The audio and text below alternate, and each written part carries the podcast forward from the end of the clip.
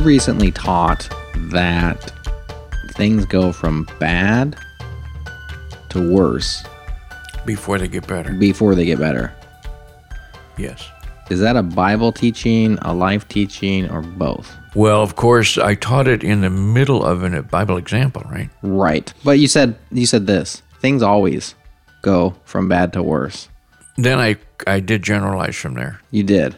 Yes. So then my my question around it being a Bible statement is are there other for instances from which you can say, see, not only is it bad in the case of the nation of Israel around the time of Eli and Samuel, but also it went from bad to worse before it got better in this other case. Well, yeah, I mean, I think there's many cases of.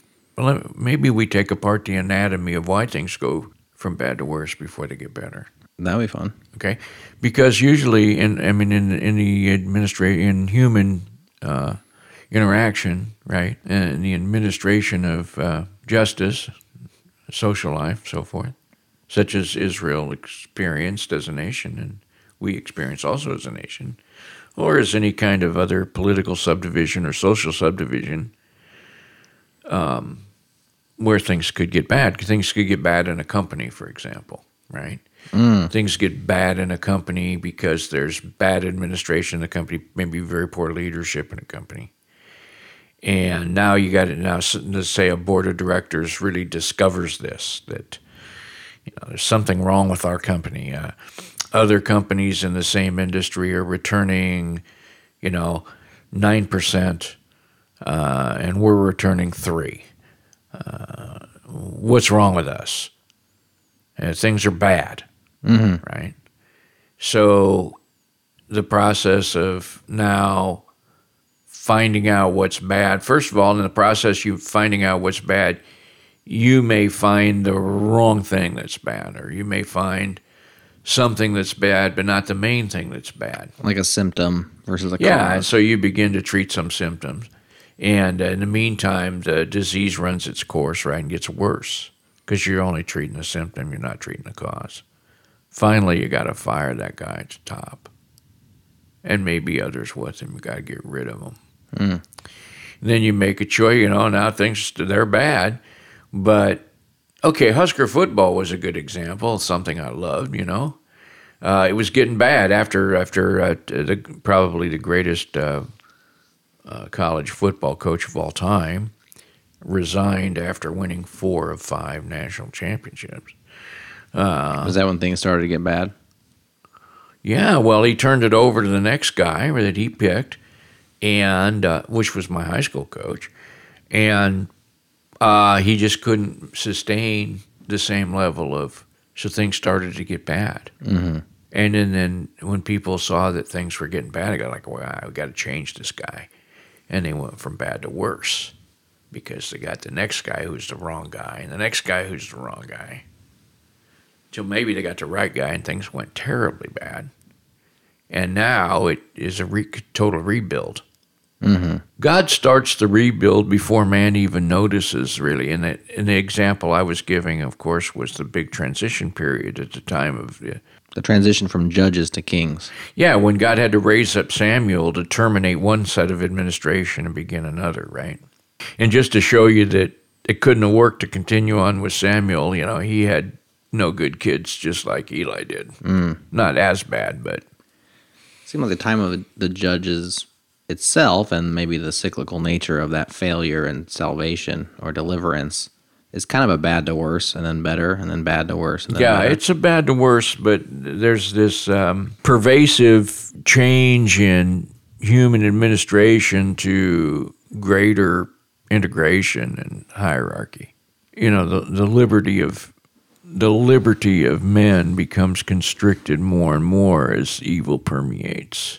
Evil and the freeness of its practice constitutes the destructive germ in human relations marked by freedom. Short version of sin, you know, sin is a, a bondage. yeah. It's not just personal bondage, which it is personal bondage, but it's also social bondage. And so when you know, when God tries to administer the human race, can I say, extremely tolerantly, he moves from there to, to more and more constricted freedom. You could take the dispensation of, of uh, innocence, and you could see where, of course, the structure is extremely flat. The, the, the, there's just family. Yeah. There's just family. The freest time. But when you take the dispensation of conscience, which ensues thereafter, with the failure to execute the murder, right? The murderer is marked. Cain is marked to not be murdered, to not be executed, that is to say. Don't want to misstate the difference between execution and murder. They're, they're quite opposite, aren't they? Yeah. But uh, the Lord uh, attempted an administration of great liberty there, where the murder was not executed. And things did go from bad to worse until a new administration was put in place. Things went from bad to worse until something very integral was changed. And in that case, the next the next dispensation altered the marking of the offender, murdering offender, and called for his execution by others, who together would have to determine how to execute a murder. And that is the that's the basis of our social construct that has lasted. We still associate and commune. Uh, we uh, affiliate together as people, uh, socially, politically, economically. We associate together first and foremost to achieve the execution of the murderer. When that fails, of course, things go from bad to worse. Now, back in the context which which I, where you got this question from, which was t- teaching I, I, I, gave in uh, is t- teaching from First Samuel to try to build the underpinnings of the life of David. This is a transition point between judges and kings. Mm-hmm. You could mark that as a dispensational change if it had all the elements. It just doesn't necessarily have all the elements for dispensational change. It's a big change. It's a climactic what is point it in the history of Israel. Huh? What does it lack? It lacks a demonic activity. It lacks the actual change of the house. The house of God is still Israel. But you, you could go ahead if you want. I mean, go ahead and throw in dispensation in there. go ahead and make the case. Uh, it might be helpful, but to understand that there's a new thing happening in Israel is really important, and and to see things go bad to worse, you know, before that can happen. You can't make that happen with a 12 year old prophet, right? Things have to keep going worse. God raises up a whole new guy, a 12 year old, to be the judge of Israel. The final judge of Israel, it turns out, to be a judge in Israel and to restore the house of God back to some order where God has his word implanted, not with the Philistines, but with the Jews. It goes so bad that while the Jews adopt the religious approach and grab the, the Ark of the Covenant to lead them in battle, the word of God has gone to the Philistines. And God tells the Philistines, quit you like men. After I spoke on that, by the way, Jared, there were those who said to me, always wondered where that came from. Who, who's he speaking to? Where? How does that? And to me, it's just as clear as a bell that the word of God has jumped over the Philistines. It's clear as a bell. The the the children of Israel, instead of the, of course, the the Ark of the Covenant. Inside the Ark of the Covenant are elements that point to the word of God. Sure. They're not the word of God itself. I think textually in that section it's not that clear. I think we I mean we can read that text and Well, I, go ahead and read it. I think it just jumps out and slaps you in the face, but you go right ahead. It's a great passage. Chapter 4, verse 9. well so in verse 5 all five. Israel shouted with a great shout, right? Go ahead. So that the earth rang again. This is 1 Samuel 4 5. And in verse 6 it says, When the Philistines heard the noise of the shout, they said, What meaneth the noise of this great shout in the camp of the Hebrews? And they understood that the ark of the Lord was come into the camp. And the Philistines were afraid, for they said, God is come into the camp. And they said, Woe unto us, for there hath not been such a thing heretofore. Woe unto us, who shall deliver us out of the hand of these mighty gods? These are the gods that smote the Egyptians with all the plagues in the wilderness. Be strong and quit yourselves like men, O ye Philistines, that you be not servants unto the Hebrews, as they have been to you. Quit yourselves like men, and fight. And the Philistines fought, and Israel was smitten, and they fled every man into his tent, And there was a very great slaughter, for there fell of Israel 30,000 footmen. Okay, now you could take verse 9 right out of there, and it would just read, it would just read fine. These are the gods that smote the Egyptians with all the plagues in the wilderness.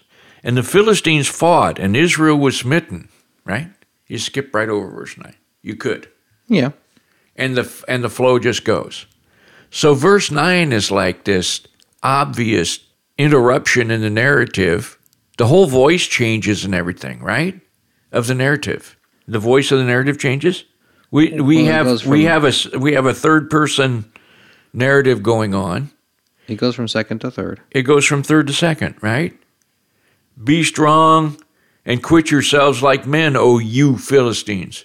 All of a sudden, there's a voice talking to you Philistines who Couldn't who are saying these are the gods of the Egyptians.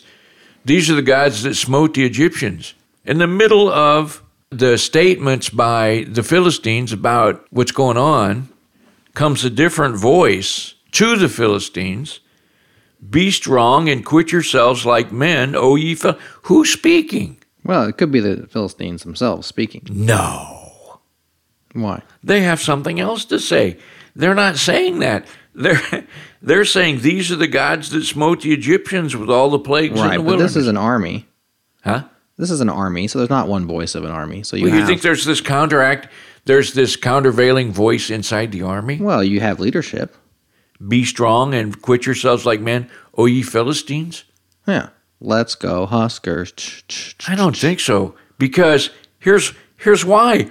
All of a sudden, it's a voice that's talking about the Philistines and the Hebrews, like not us and them. It's Philistines and Hebrews. It isn't like be strong and quit yourselves like men, guys. Why does it say, "Oh, ye Philistines"?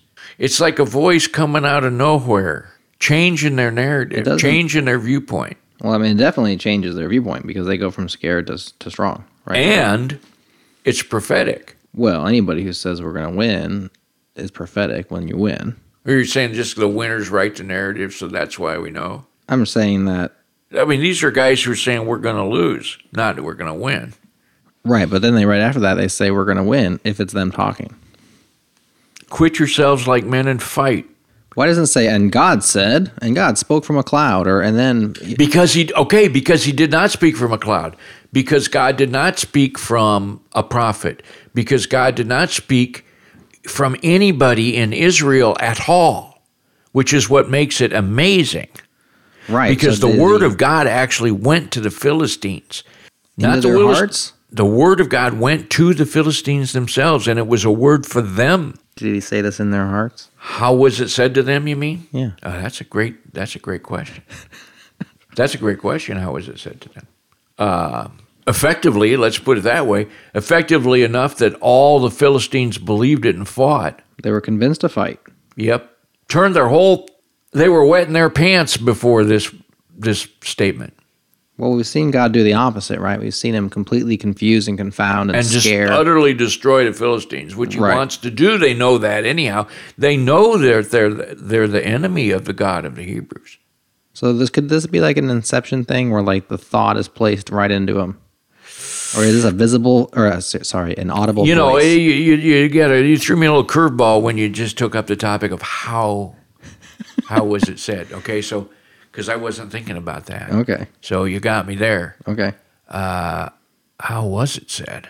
A complete turnaround in the narrative.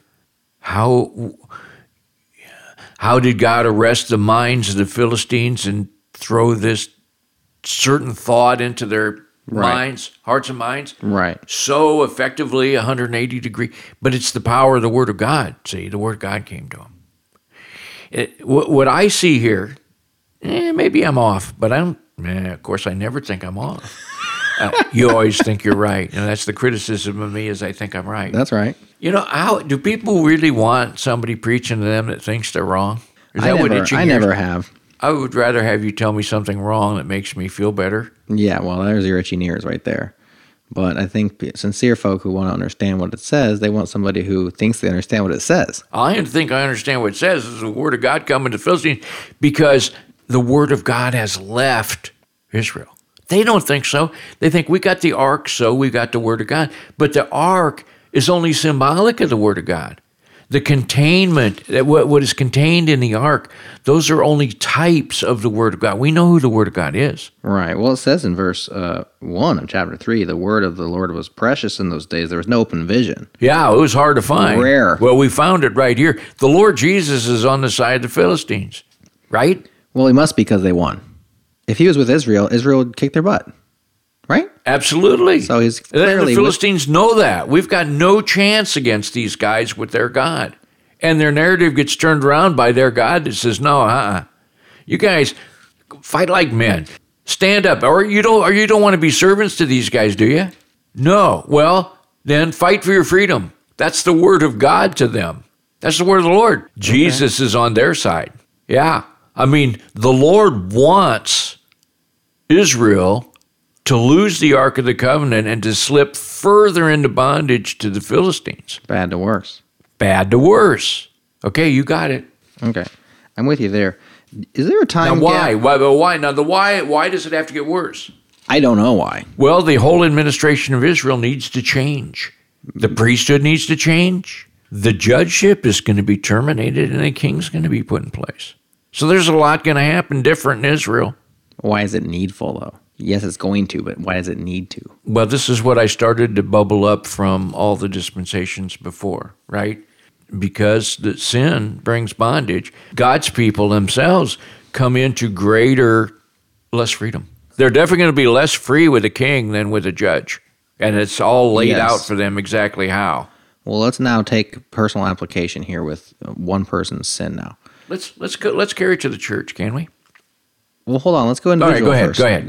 We can zoom out to the church, but for a single person, then sin obviously goes from bad to worse, right? I mean, Got, yeah, the conditions of the, the yeah, yeah, Right. yeah, yeah, yeah, yeah. it's deceitful, at bondage, right? Yeah. It gets worse as it goes. yeah.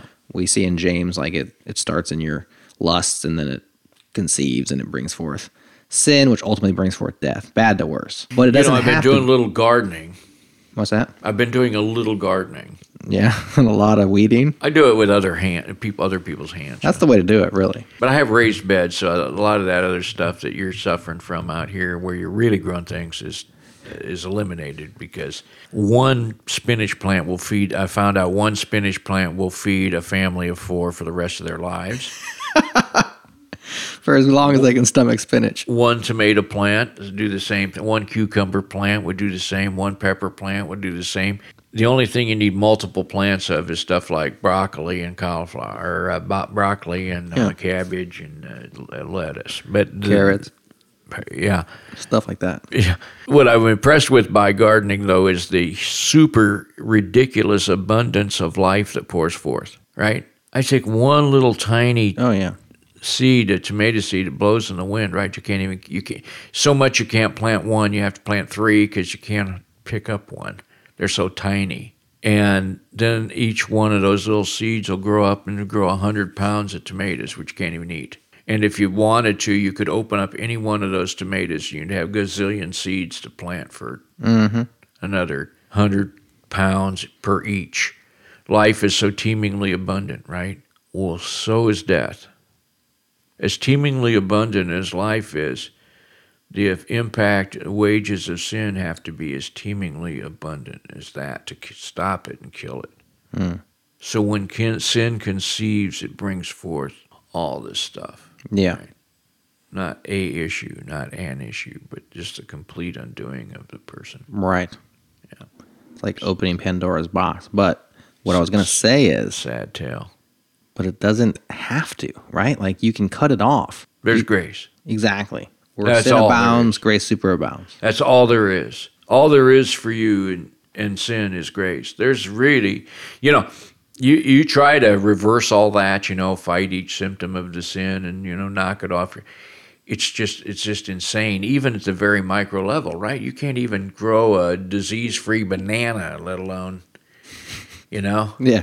Uh, try to deal with sin in a life. Right. So, yeah, where sin abounded, grace superabounds. Yeah.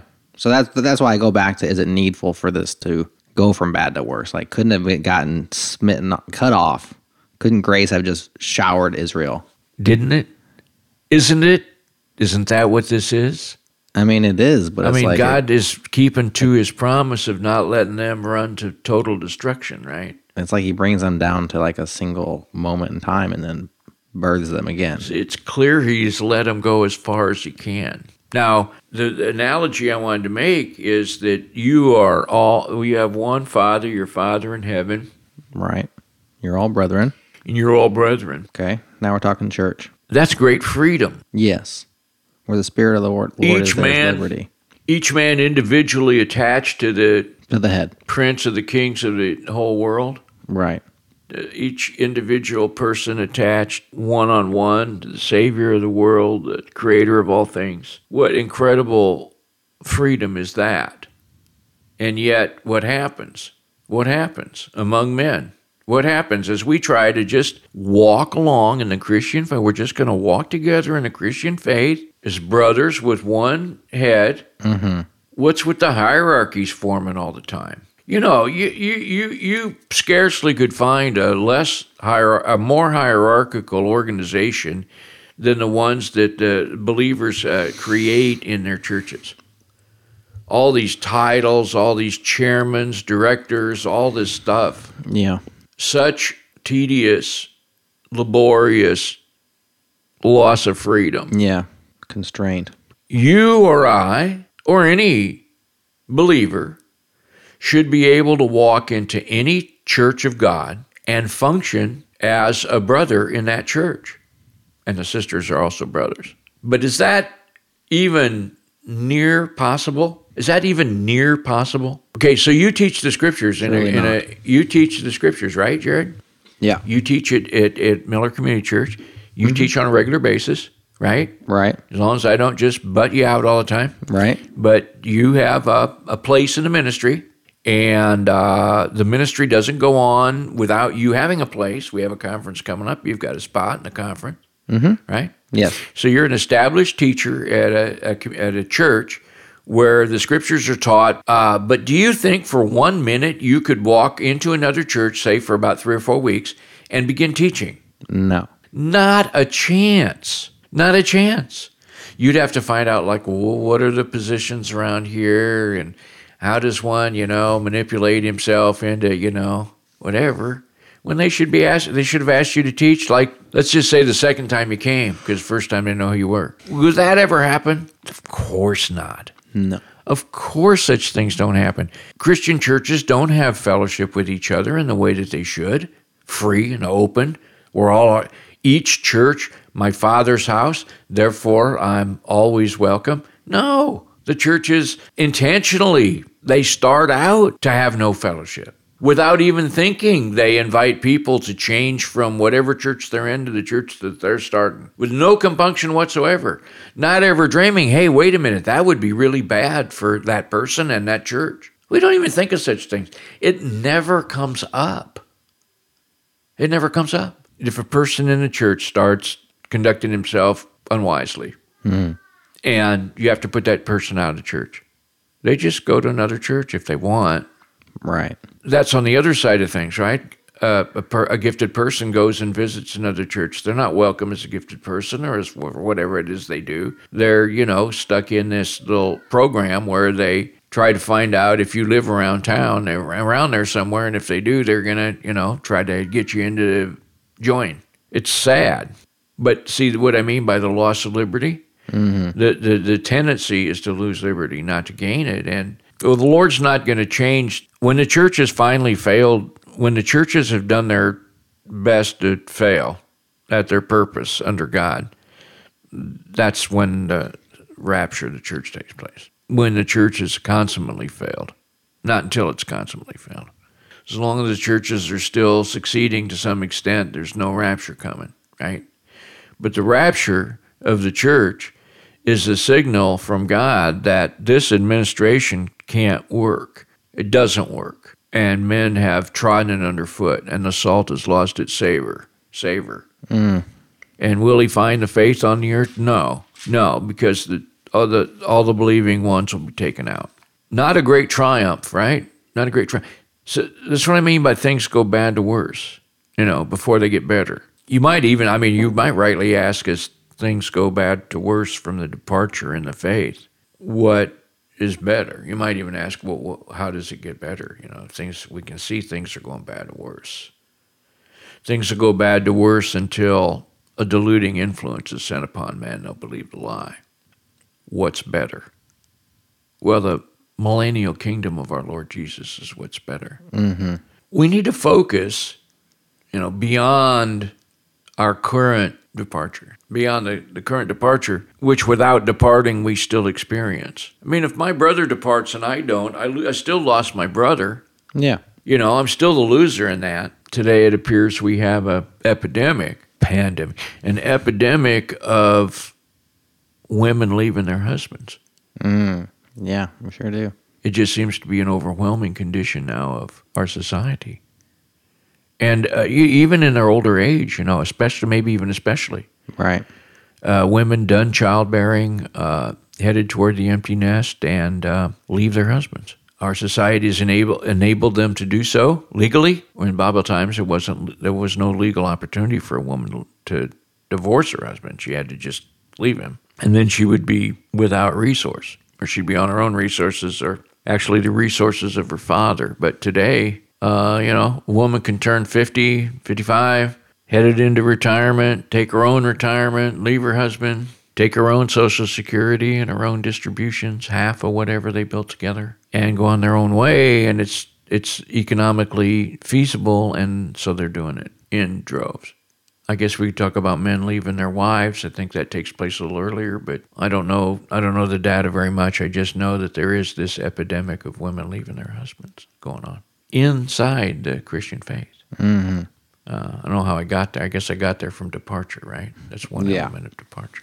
So the Lord isn't going to, the way He's going to deal with the churches isn't going to be to reduce their freedom and put in a king. You know what I'm saying? They're, the Pope, He's not going to establish a Pope or a king of the churches or anything like that, or amalgamate them into some, uh, you know, larger form whereby a hierarchy is placed upon the churches. There's no way He's going to do. Instead, He's going to just let them depart and continue to some faithful, some not. Leave faithfulness to be the big issue out there for those who care to qualify to reign with him, because he's going to come back and and and reign with a rod of iron. That's the next administration. Yeah, that'll be better. It's better for a rod of iron if you're not on the receiving end. Right. So we look forward to it because we're not going to be on the receiving end of any of that impact of that rod. In fact, to a large extent, we hope to hold the rod with our Lord Jesus ourselves.